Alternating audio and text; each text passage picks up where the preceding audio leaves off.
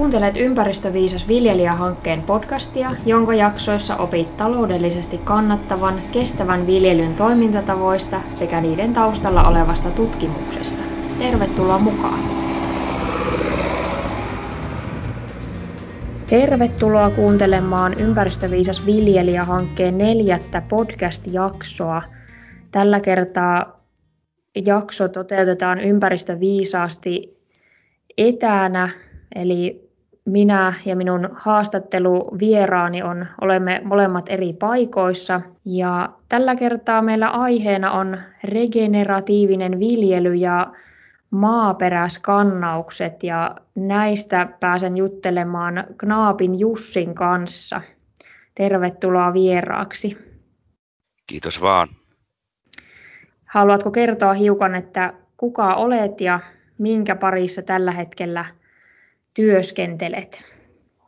Joo, taustaa sen verran, että olen joskus kauan aikaa sitten 80-luvulla valmistunut tuolta Helsingin yliopistosta, maatalousteknologia, ollut se spesialiteetti ja sitten misin olen toiminut e, e, erityyppisissä tota, projektihommissa, viljely kotitilaa, jossa on ollut, joskus on ollut sikoja, sitten on ollut tota, juurikkaita, perunaa, viljaa ja, ja nyt kun näitä konsultti YM-töitä on aika paljon, olen myöskin koneviestilehden freelancer-toimittaja, niin itse asiassa meillä painottuu oma viljely hyvin paljon oikeastaan tähän päivän teemaankin, eli regeneratiiviseen viljelyyn. Meillä on hyvin paljon eri sopimuksilla nurmeja viljelyssä ja jonkin verran teräviljaa myöskin, ja, ja näillä eväillä mennään edelleenkin.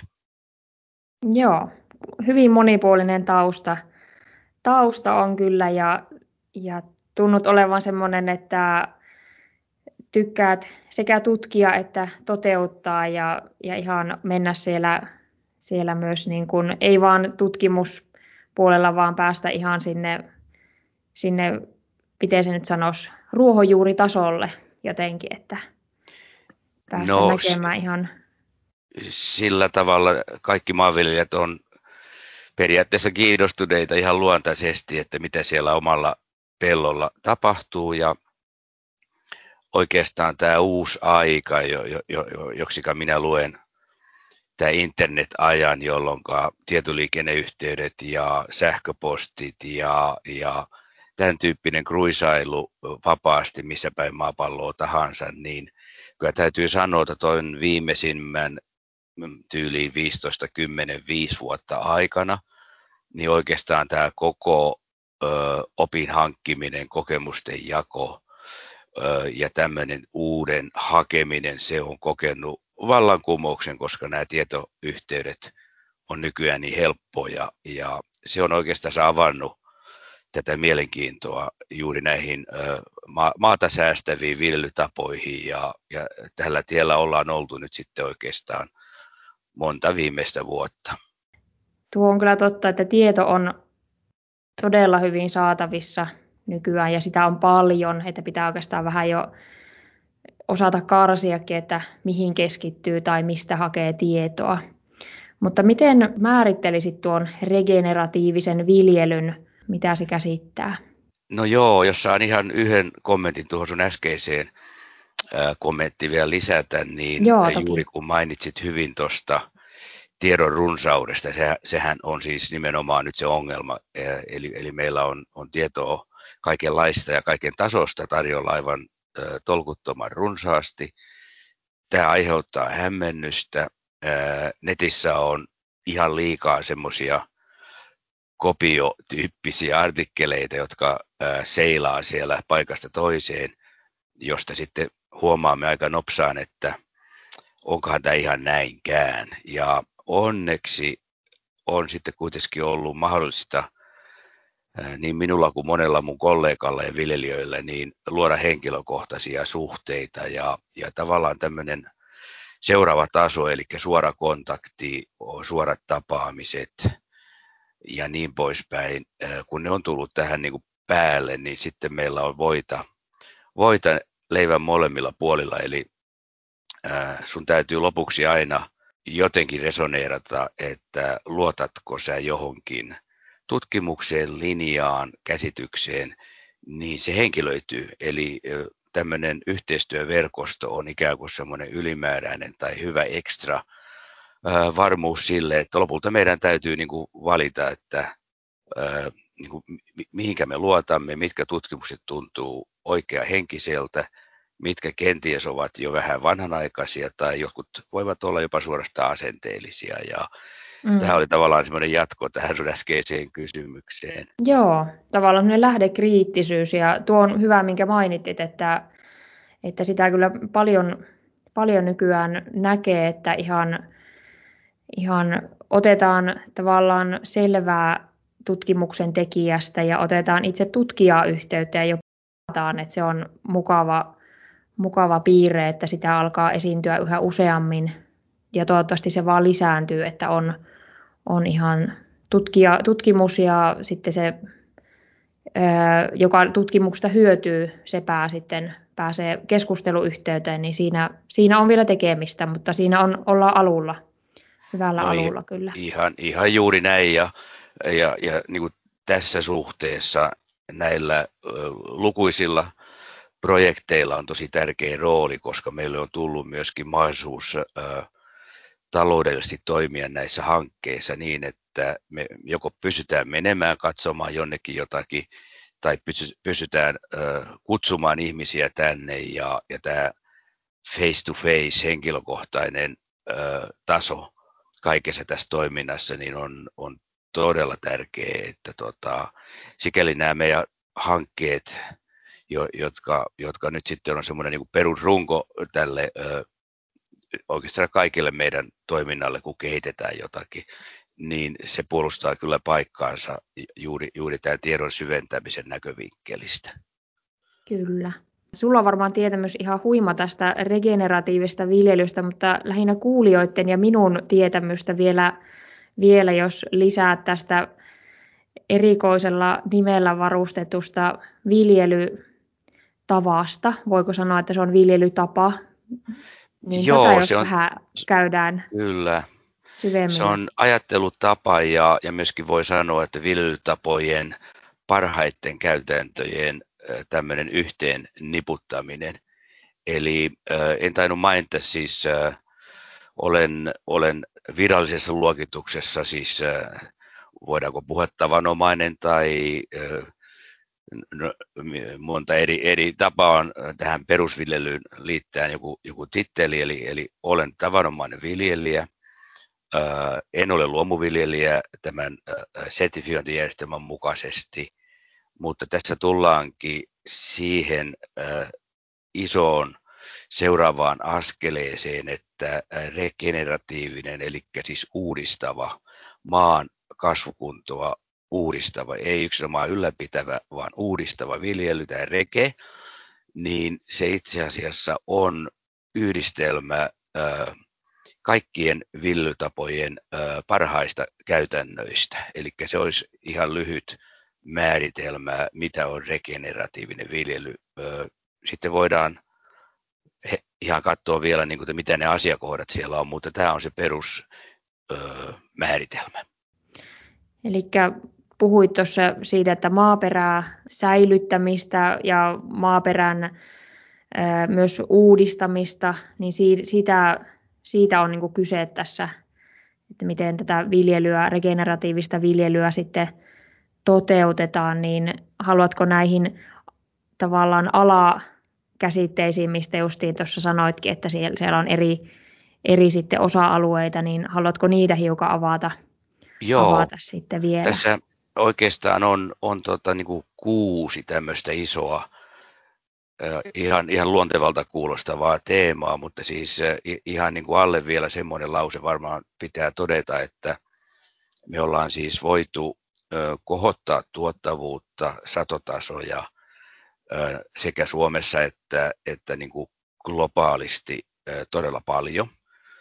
Aiemmin puhuttiin semmoista vihreästä vallankumouksesta, joka alkoi 70-luvulta tämmöinen herra Norman Borlaug sai, sai jopa, jopa Nobelin rauhanpalkinnon tästä ja ää, tavallaan tämmöinen niin kuin tieteellinen, tekninen ajattelu maataloustuotannon ja ruoantuotannon kasvattamisesta on, on juuri tätä maailmaa ja se on ihan okei.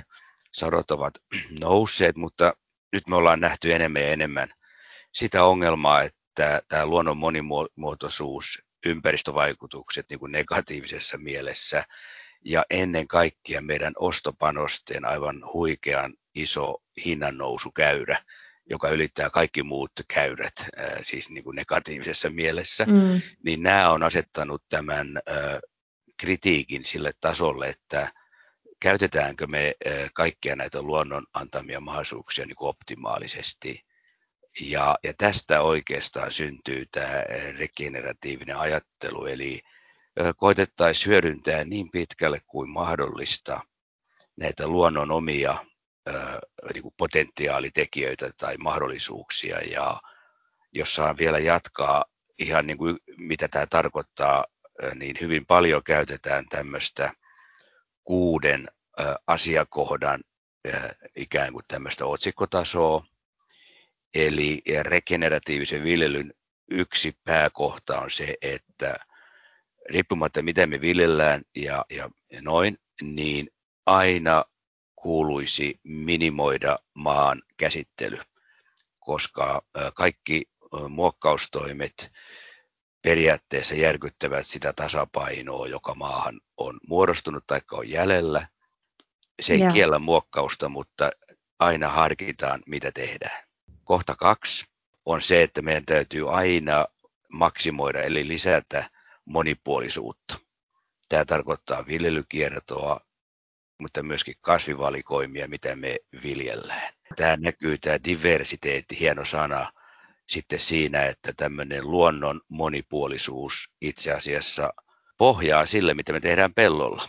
Eli kuinka esimerkiksi maaperäbiologia toimii, kuinka toimii kasvin maan päällä olevien osien monipuolisuus siten, että se esimerkiksi pitää yllä tasapainoa hyönteispopulaatiossa, kuinka taas tämmöinen johtaa siihen, kuinka linnusto viihtyy ja niin edelleen. Eli tämä on tämmöinen niin kuin iso, iso diversiteettitavoite. No, kolmantena niin kuin selkeänä otsikkona on se, että oikeastaan meidän täytyisi koko ajan ajatella, että mitä me viljellään, suojaamaan pintaa, eli, eli peitteinen viljely on se termi tarkoittaa sitä, että maan pinta mahdollisimman suuren ajan vuodesta on siis hyötykäytössä ajatellen vaikkapa kasvien yhteyttämistä niin, että kasvukausi olisi pitkä ja tämä peitteinen viljely tarkoittaa tietenkin mahdollisimman suuren ajan vuodesta vihreää kasvipeitettä, taikka sänkeä, joka suojaa myöskin esimerkiksi talvea vasten ja talvisateita ja noin poispäin pellon pintaa. Tämä kuuluu siihen. No sitten ihan seuraavana johdantona otsikkona tähän määritelmään kuuluu elävä juuristokerros ja maaperän diversiteetti niin, että meiltä löytyy sieltä mikrobipopulaatio ja ihan, ihan matoihin ja niveljalkaisia kaikkiin asti. Niitä se olisi ehyttää tämmöinen maan alla oleva biosfääri tavallaan, voiko semmoista termiä nyt käyttääkään, mutta kuitenkin elävä juuristo tarkoittaa, että se toimii synergisesti kaiken sen elämän kanssa, mikä mikrobeista alkueläimiin, nivelialkaisiin hyönteisiin asti Kyllä. siellä pörräilee. Tavallaan se, se juuristo, mitä me nähdään, niin vaikka me ei kaikkia pieniä, pieneliöitä nähdäkään paljalla silmällä, niin voidaan kuitenkin vetää, vetää yhteenvetoa, että jos nähdään, että jollain kasvustolla on hyvä juuristo, niin todennäköisesti siellä myös pieneliöstö on, voi hyvin, ainakin paremmin kuin mitä semmoisessa maassa, missä ei juuri juuria risteillä. Kyllä, kyllä. Ja, ja nimenomaan äh, ihan tämä klassinen lapiotesti on loistava työkalu siihen jo, jo niin kuin, jolla voidaan aloittaa, koska jos sieltä nä, näkyy semmoisia ikään kuin avaintekijöitä, niin me voidaan sitten hyvin paljon myöskin päätellä, päätellä myöskin semmoisia asioita, joita me emme silmällä näe. Eli otetaan nyt klassisena esille vahvat juuret, ää, erilaiset liedot ja madot, niiden reijät ja näin poispäin, niin se kertoo hyvin paljon myöskin siitä osasta, mitä me emme näe. No joo, sitten meillä on vielä kaksi tärkeää kohtaa tässä määrittelyssä, eli kohta viisi on kotieläimet. Ja tämä ollaan nähty aina, me ollaan nähty omassa neuvontatyössämme, että jos viljelykiertoon tavalla tai toisella voidaan liittää kotieläimet, olkoon ne sitten kasviviljelytilan lannan vastaanottoa, toki mieluummin kotieläintalous sinällään, koska se tukee tuottavaa nurmiviljelyä. Silloin, kun puhutaan, puhutaan nautaeläimistä tai lampaista, siis märehtiöistä, mutta myöskin yksimahaset OK.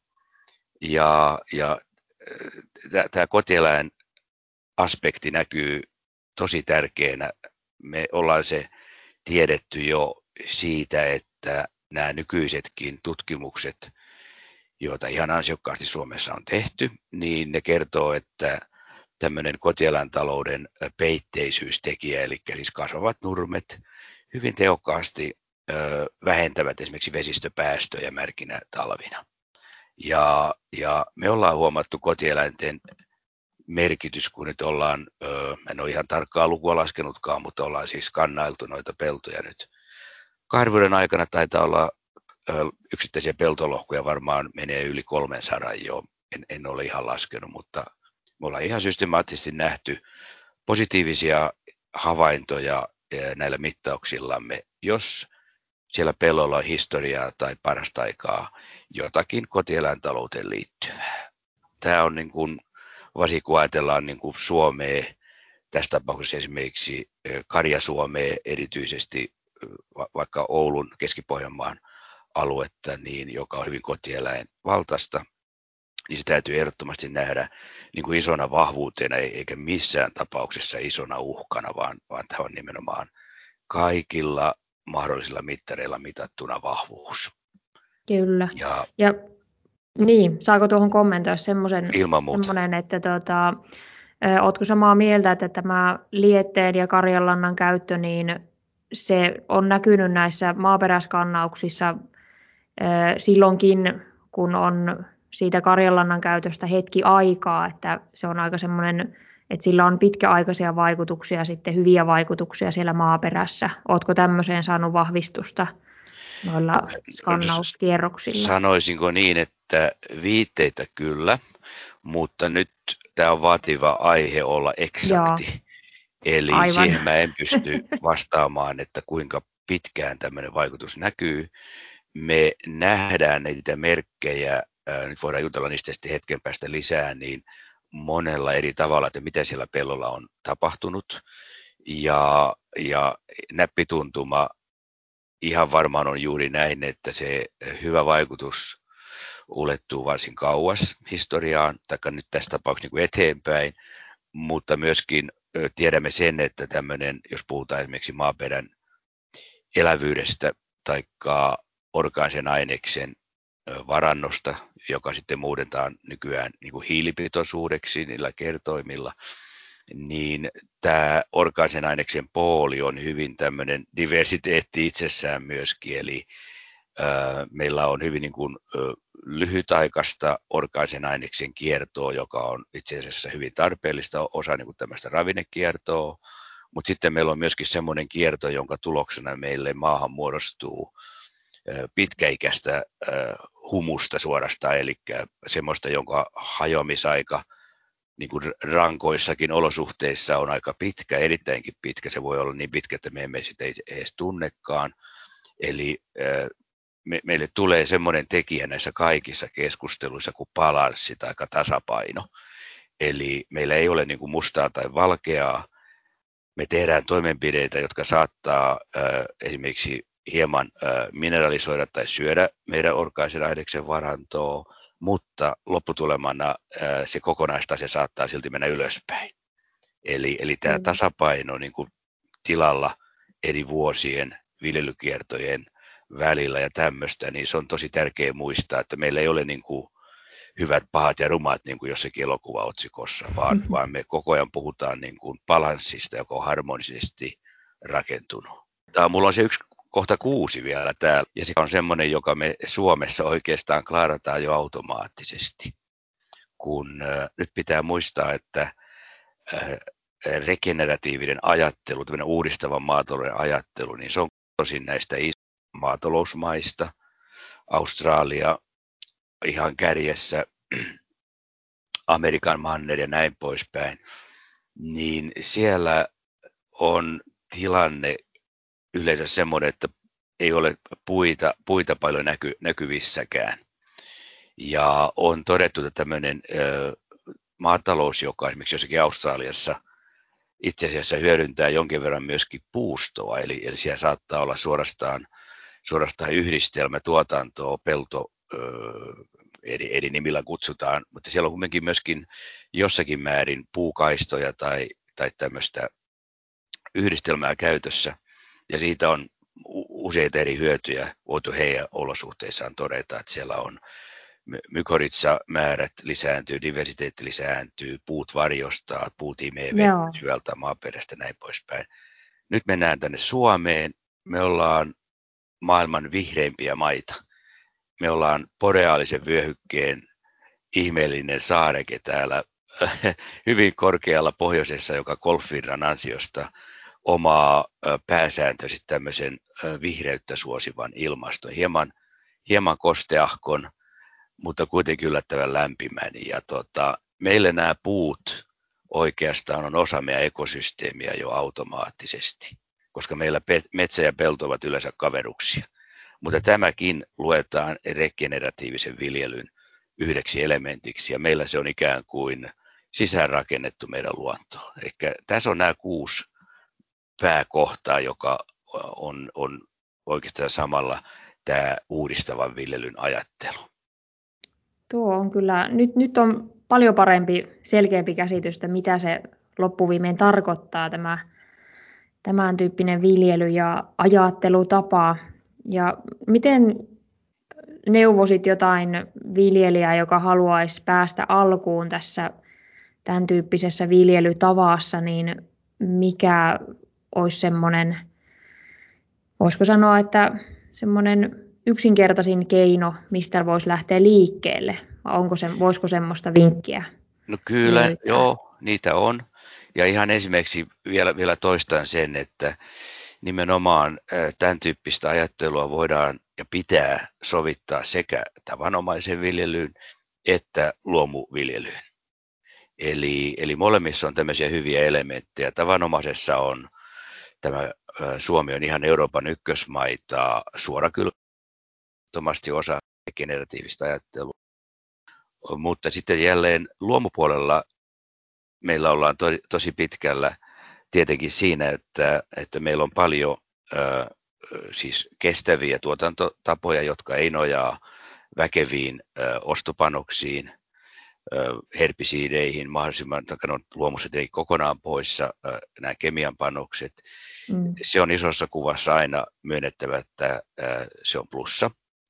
Meidän kasvukausi on täynnä stressitekijöitä Joo, ja meidän kuuluisi nämä stressitekijät ikään kuin minimoida ja, ja silloin me, me minimoidaan tosiaan esimerkiksi tuo ylimääräinen muokkaus tavan vuoksi, taikka, taikka äh, aina mietitään, että onko meidän jonkun ostopanoksen, joka usein on tämmöinen väkevä, väkevä vaikutuksellinen herpisiidi, fungisiidi tai suolalannote runsaasti annettuna – niin meidän täytyy miettiä, että mikä sen käytön todellinen niin tarve ja, ja, ja hyöty on. Ja ehkä semmoinen hyvä pieni juttu on semmoinen muistaa, että kun me ollaan maassa, jossa on talvi ja on kesä, kuinka moni meistä ihmisistä menee nyt tänne sadekauden jälkeen talvikauteen kesävaatteissa.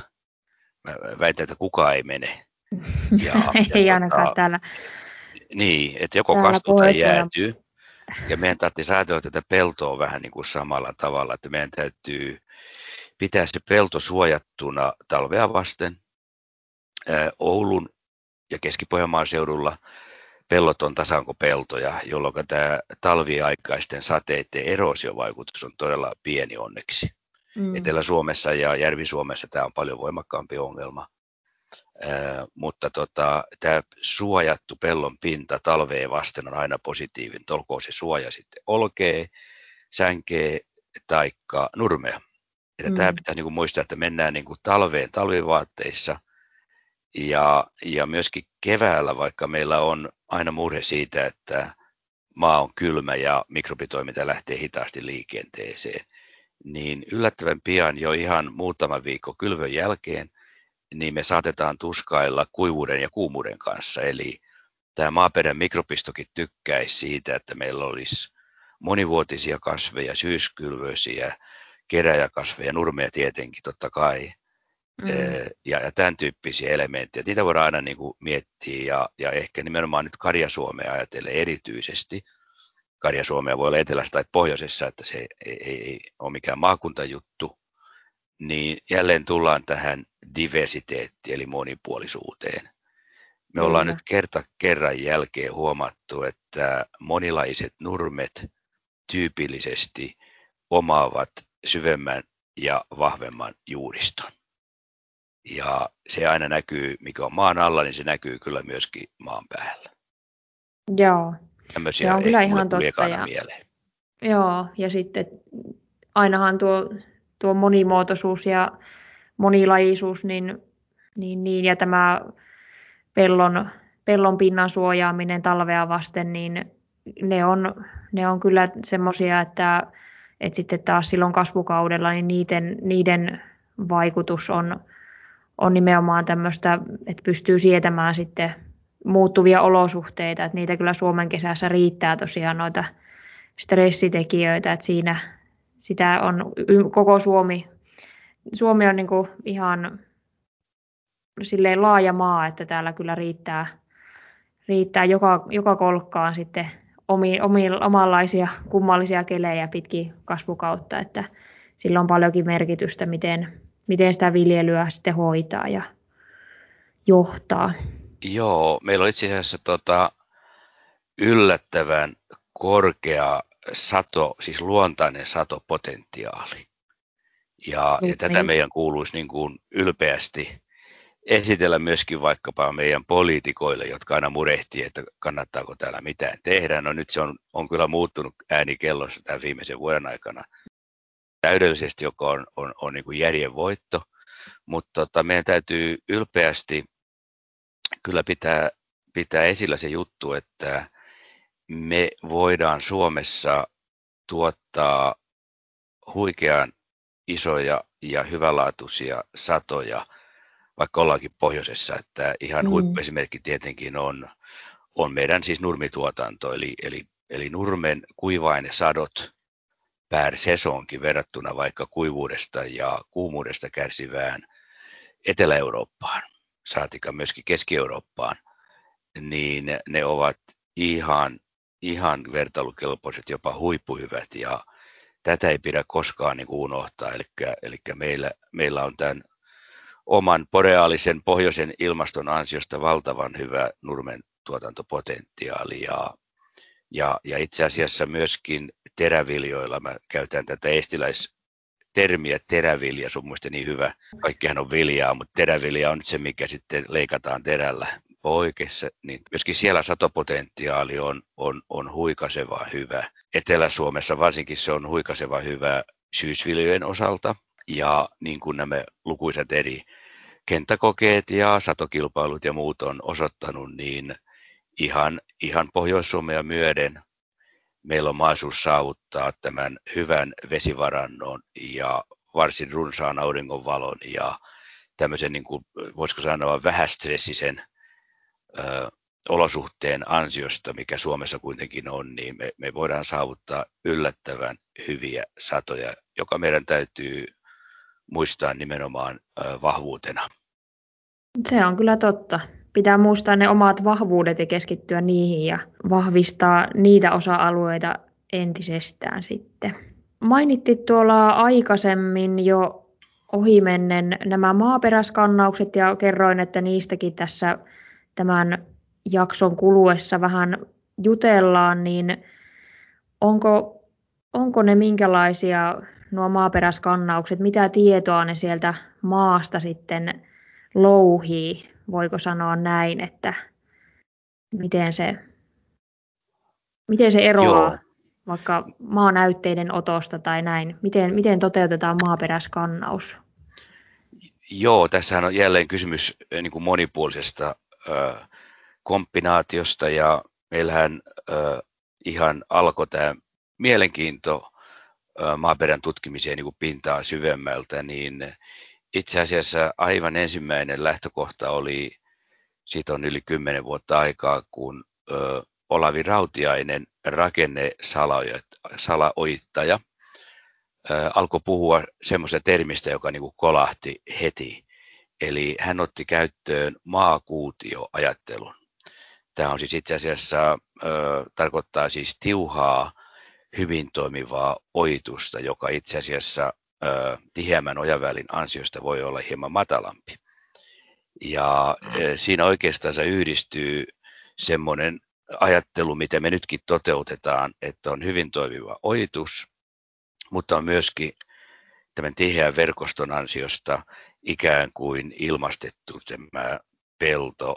Ei nyt ihan myydä ojia tehdä, mutta ei paljon muutakaan. Eli maakuutioajattelu oli se ensimmäinen vaihe. Ja sitten 2016 meillä oli mahdollisuus kuukauden reilun ajan niin vuokrata tämmöinen maaperäskanneri, joka on siis amerikkalainen valmiste ja, ja skannaa, niin kuin käytetään tätä termiä nyt ihan tarkoituksella, niin peltoprofiilia metriin saakka eri parametreilla. Ja me saatiin silloin ekat hyvät kokemukset, ja, ja nyt me ollaan sitten pojan kanssa toinen sesonkin alkaa ilmeisesti tällä viikolla olla ohi, että nämä sateet taisi pysäyttää meidän hommat, keväällä jatketaan taas, niin me ollaan nyt kaksi, kaksi täyttä viljelykautta suorittaneet tämmöistä palvelutoimintaa, ja ehkä jos haluat vielä kommentoida, me voisit selkeän kertoa lyhyesti, mitä se tarkoittaa.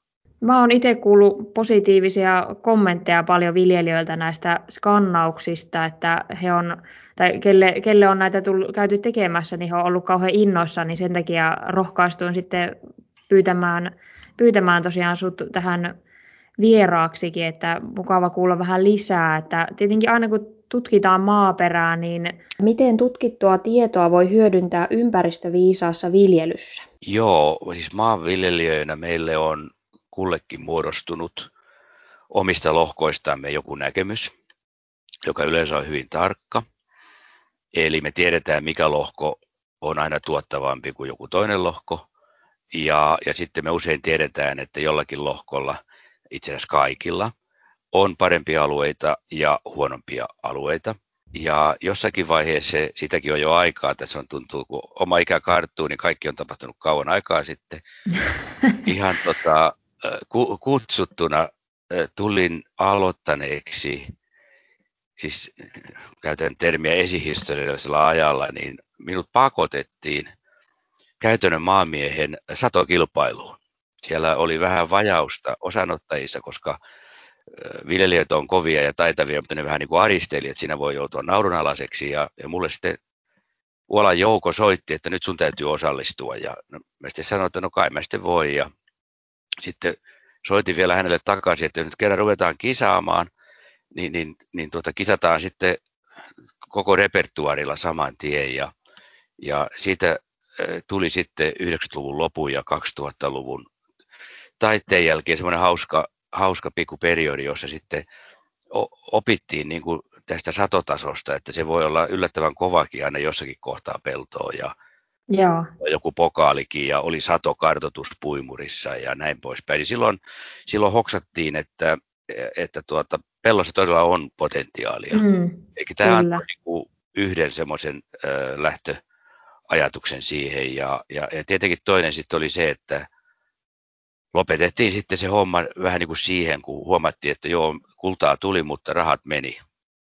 Eli tota, siinä jossakin vaiheessa ruvettiin laskemaan myöskin kustannuksia. Ja sitten mä huomasin, että se hyvältä, hyvältä tuntuva iso sato, niin, niin saattokin olla vähän kapoisempi kuin olin ajatellut. Ja, ja. nämä stressit lisääntyi, lisääntyi ja riski lisääntyi. Ja, että suuri sato ei välttämättä sitten ollut ihan yhtä niin kuin, yhtä niin kuin mukava juttu siellä, siellä lompakossa, vaikka edelleen hyvä sato toki antaa keskimäärin paremman tuloksen kuin huono mm.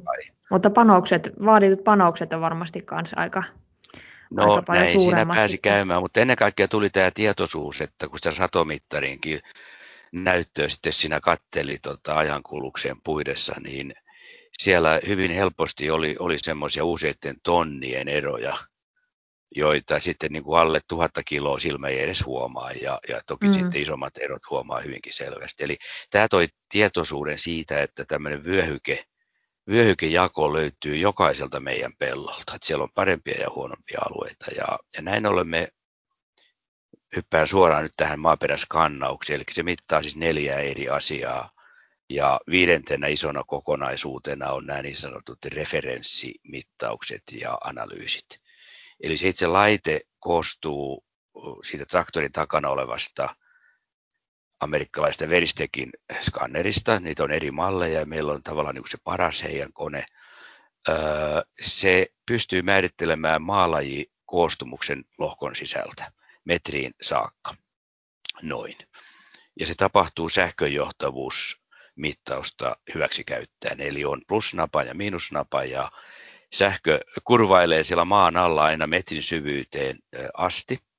Ja, ja tota, saamme pintakerroksen ja pohjakerroksen tämmöisen analyysin, että onko täällä savespitoisuutta vai onko täällä hiekkapitoisuutta tai jotakin sillä välillä. Ja tämä liittyy myöskin ö, maaperän rakenteeseen, onko se tiivistä tai löysää, tai onko se kosteita tai kuivaa, mutta ennen kaikkea tämä on herkkä tälle struktuurille, joka on siis hiekka savi akselilla oleva. Sillä välissä on hiekat ja hiukkeet ja hiesut ja tällä viisiin. Ja mm-hmm. se lopputulema antaa meille niin kuin ekan tämmöisen kivan parametrin, joka on EC-arvo. Se päivittyy livenä sinne traktorin näytölle ja me ollaan jo se tiedetty, mutta nyt ollaan myöskin todistettu, että tämä EC-luku, eli sähkön johtavuusluku, se on käytännössä katsoen yksi yhteen vastaa meidän vilevuusanalyysin kationivaihtokapasiteettilukua. Eli okay. se antaa meille ensimmäisen idean, että minkälainen ravinteiden sidontakyky meillä on niillä plussamerkkisillä ravinteilla, eli kationeilla siellä maaperässä. Se on se ykkönen. Sitten me mitataan multavuusestimaatti. Ruokamultakerroksesta tosi vaan, sitä on vaikea mitata heti syvemmältä.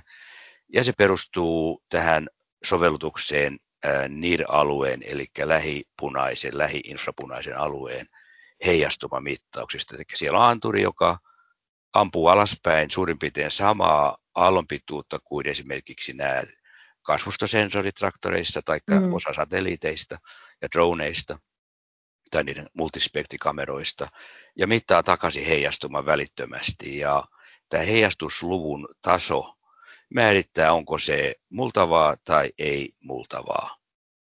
Ja ää, tämä luonnollisesti täytyy sitten kalibroida, mutta sitä ja hetken päästä. Kolmas on sitten pH-mittaus, se on selkokieltä.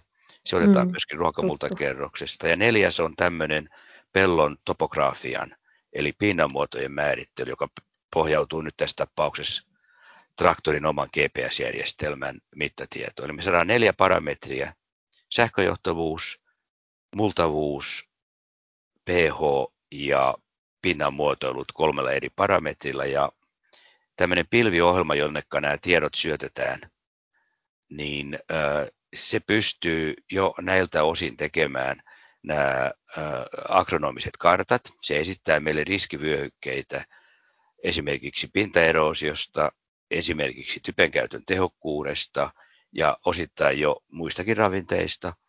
Ja tietenkin nämä selvät arvot, jotka saadaan sieltä pH- ja multavuuspuolelta.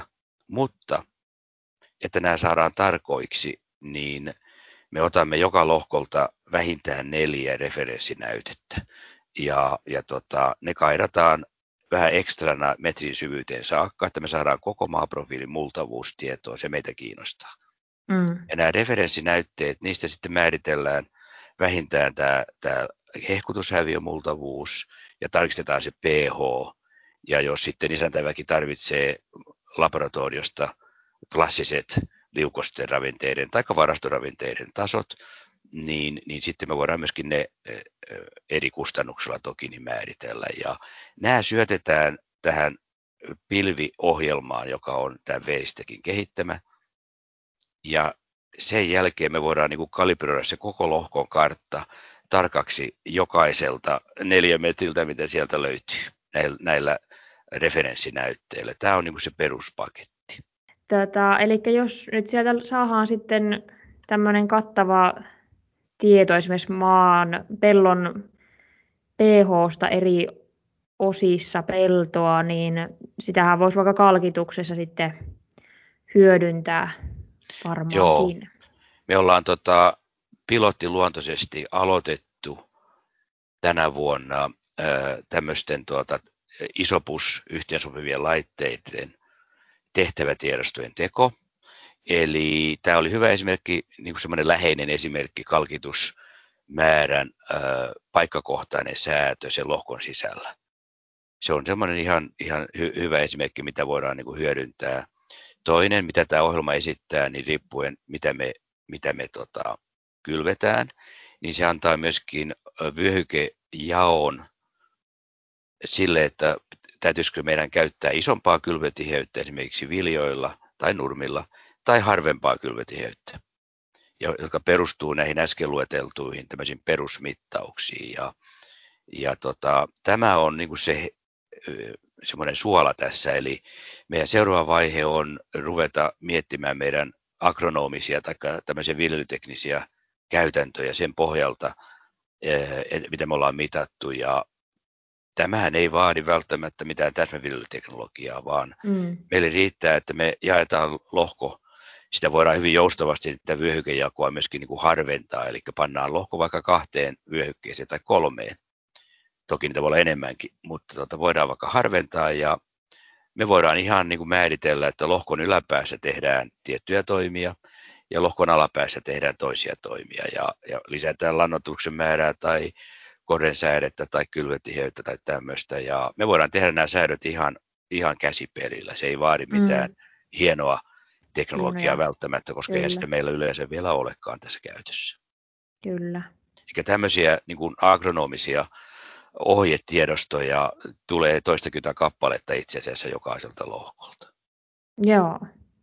Ja tuosta tulee vaan taas mieleen tämä hyvinkin ehkä kulunut sanonta, mutta kuitenkin aina, aina hyvin toimiva ja ajankohtainen. Sitä, mitä mittaa voi kehittää, että jos jos haluaa tätä maaperää, omien peltojen maaperää jotenkin tarkemmin tuntea ja myös nähdä, että mitä niillä omilla toimilla on sinne maaperään vaikutusta, niin, niin tämä on kyllä tarjoaa semmoista oppimismahdollisuutta kyllä siihen sitten. No sitten juuri näin ja, hyvin. Joo, ja totta, me ollaan sitten lisätty tähän tämän kasvukauden aikana äh, niin kuin lisäosioita, Eli, eli meillä on tämmöiset pikatestimahdollisuudet, niitä on, niitä on useampikin. Me voidaan määritellä pellon terveysindeksi tai terveystodistus. Ja, ja sitten me voidaan määritellä pellon mikrobiologinen tila myöskin. Ja nämä on semmoisia pikatestejä, jotka antaa suuntaviivat ja ovat mun mielestä ihan järkeviä. Ja, ja sitten kolmantena meillä on ollut käytössä aika monella paikkaa tämmöinen, mitä me puhutaan, ehyt näyte. Eli nuo referenssinäytteet otetaan siis tanskalaisella Vintexin ihan normaalilla maanäytekaidalla. Et sen ainut ero on se, että se jakaa tämän maakerroksen metrin tai 90 plus senttiin saakka kolmeen kerrokseen, että se voidaan määritellä, että on pintakerros, keskikerros ja, ja, ja sitten pohjakerros. Puhutaan A, B ja C horisontista ja tämä kootaan ihan samalla tavalla kuin viljevuusnäytteet aina on koottu, eli ne otetaan useista osanäytteistä ja käy nopeasti ja kivasti, ei mitään hätää. Se ongelma on se, että siitä me emme voi tehdä heti paikan päällä semmoisia luotettavia visuaalisia havaintoja, koska nämä osanäytteet tavallaan sekoittuu näissä, näissä näyterasioissa. Tämän takia me ollaan otettu vähän vaihdellen 1-4 ehyt näytettä siltä samalta lohkolta. Neljä on jo aika työläs homma, mutta usein mm. otettu yksi. Ja samoista pisteistä kuin mitä, mitä nämä referenssitkin, niin että me saadaan se kartta pohjalle. Ja, ja tämä ehyt näyte on semmoinen, joka on siis metrin syvä ja 45 senttiä, anteeksi 45 milliä halkasijalta. Ja se otetaan semmoisella näyteputkella, joka vasaroidaan poravasaralla maahan. Ja siitä voidaankin sitten heti paikan päällä niin havainnoida, kun se otetaan sieltä näyteputkesta ja se on semmoisen makkarakuoren sisällä. Se halkastaan se kuori pois, niin meillä on maanäyte ja se voidaan varovasti niin kuin avata kahtiin. Eli halkastaan niin kuin tämä lierio kahteen tämmöiseen puolilieriöön metrin syvään, että koko maaprofiili. Me nähdään ihan fantastisella tavalla juurikanavat, matojen kanavat ja, ja tiivistymäkerrokset. Me nähdään maalaji, kuinka se muuttuu. Sitten me voidaan mitata heti livenä pH-tasot, kuinka se menee pintakerroksesta metriin saakka. Me voidaan määritellä ravinnepitoisuus heti samalla tavalla EC-mittarilla, joka antaa niin kuin indikaatio, että paljonko siellä on. Ja nämä kun katsotaan siinä paikan päällä ja jutellaan isäntäväen kanssa niin kuin viljelykäytännöistä, joka heillä on ja heidän kokemuksistaan ja näin poispäin, niin me saadaan semmoinen ensimmäinen aika, aika, aika hyödykäs arvio. Ja niin yksinkertainen asia kuin juuristosyvyys ja sadon määrä, niin ne on täysin käsikädessä kulkevia Joo, juuri. korreloi keskenään aika, Aivan aika rajustikin. Joo. Ja tämä on ollut ehkä semmoisen suurin niin kuin hauskin uusi lisäys, että me voidaan heti huomata, että jos meillä on ongelmia kasvussa, niin meillä yleensä on ongelmia juuriston syvyyskasvussa. Joo, tämä on kyllä omaakin havainto tästä, vaikkakin lyhyemmällä työuralla varustettuna verrattuna sinuun, mutta juurikin näin, että mitä, mitä parempi juuri, niin yleensä sitä parempi sitten maanpäällinenkin kasvusto. Että...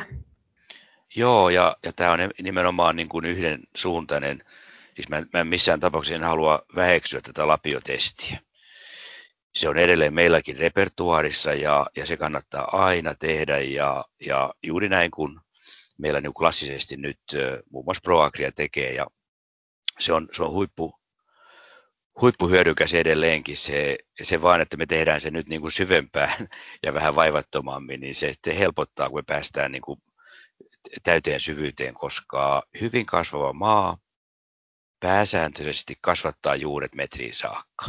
Ja me voidaan havainnoida se näistä syvänäytteistä aivan selvästi. Ja se on tämmöinen yksi tärkeä juttu, että juuristoa on enemmän ja myöskin multavuutta on enemmän kuin me ehkä tullaan ajatelleeksi. Ja sen takia tämä metrin syvyys on on meillä niin kuin tärkeä ja, ja tota, ehkä sitten viimeksi luuletko, että voitaisiin keskustella muutama sana tästä ilmasto- ja multavuusasiasta, joka liittyy tähän kokonaisuuteen myöskin. Nämä kaikki skannausajot ja nämä referenssinäytteet, niin me otetaan ne siis RTK-tasoisina, eli meillä on AP-linjat plus minus kahden sentin tarkkuus, ja idea on se, että jos me tänä päivänä määritellään sen pellon niin kuin mm mukaan lukien multavuus. Niin jos me halutaan seurata multavuuden kehittymistä, niin me voidaan itse asiassa palata kahden sentin tarkkuudella siihen samaan näytepisteeseen vaikka kolme vuoden kuluttua. Ja, plus, ja tämä on niin se juju, että me halutaan kahden sentin luoda tarkkuudella. kahden sentin tarkkuudella, niin me voidaan, me voidaan luoda niin kuin perusta mahdollisesti Suomeenkin tulevalle hiilikaupalle, eli hiilen päästökaupalle, koska me tiedetään jo, että oikein hoidettu maatalous sitoo hiilidioksidia ilmakehästä tosi tehokkaasti.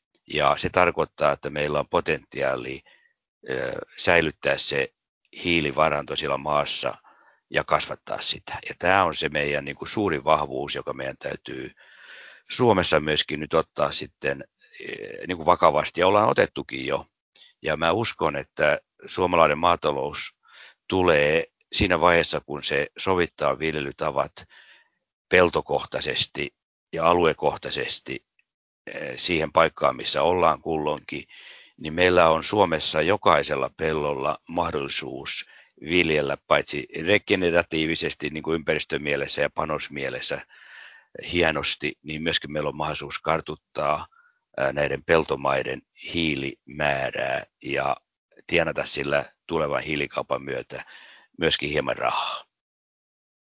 Toivottavasti näin käy ja se on, siihen on mun mielestä hyvä päättää, että kehutaan, kehutaan meidän maiden multavuutta ja, ja tota, luotetaan niiden potentiaaliin ja hoidetaan niitä, niitä sillä tavalla, että multavuus pysyy yllä ja toivottavasti myös kasvaa, kasvaa tässä vuosien edetessä. Ja oikein paljon kiitoksia.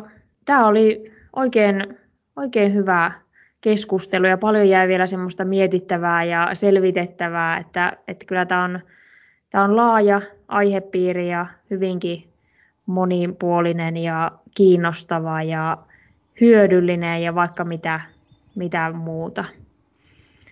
Ja... Joo, juuri näin. Kiitän vaan, että sain mahdollisuuden tuota, vähän avata tätä, tältä osin tätä maailmaa ja, ja vielä se viesti, kun jää viimeiseksi, että me ollaan itse asiassa ympäristöhyviksiä, ei pahiksi. Yes.